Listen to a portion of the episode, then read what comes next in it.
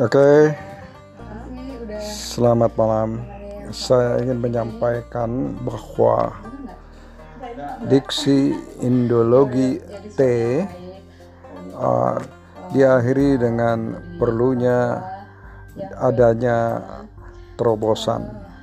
Terobosan itu di framing bahwa perlunya tepat guna, tepat waktu, tepat sasaran, tepat sikon, dan tepat para pihak. Jadi tetap diksi indologi konteks untuk T dalam terobosan demikian. Terima kasih.